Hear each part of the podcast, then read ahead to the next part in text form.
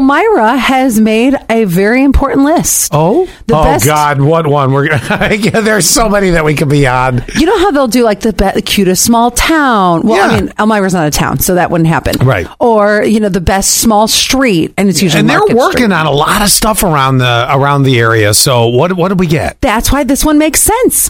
Elmira, I can't believe this, surprisingly ranked the best small city in America. What? Yes. Wait, Elmira, New York, or Elmira, Kentucky, or Nebraska? Elmira, New York, number one, sm- best small city in America.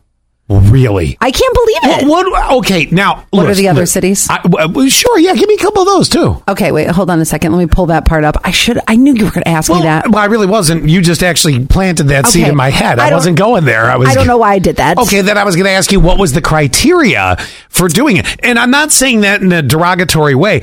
I like Elmira. I really do. I live in West Elmira. That, you know, I mean, you- could I use an, a restaurant besides Subway? No offense, Subway, love you, but yeah, that would be nice. Um, let's see. It was based on affordable home values Okay. and That's very true. a balanced lifestyle. Yeah.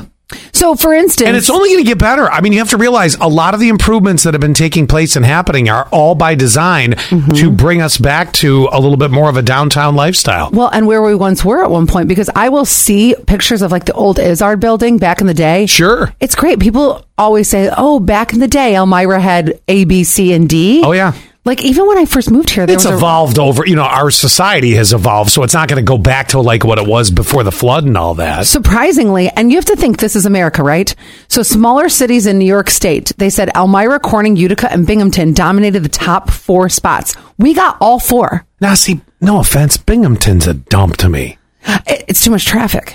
It's just, They're- I- they're- it's always raining in Vestal. Why? I mean, that sounds like a country song. it's, always, raining in Vestal.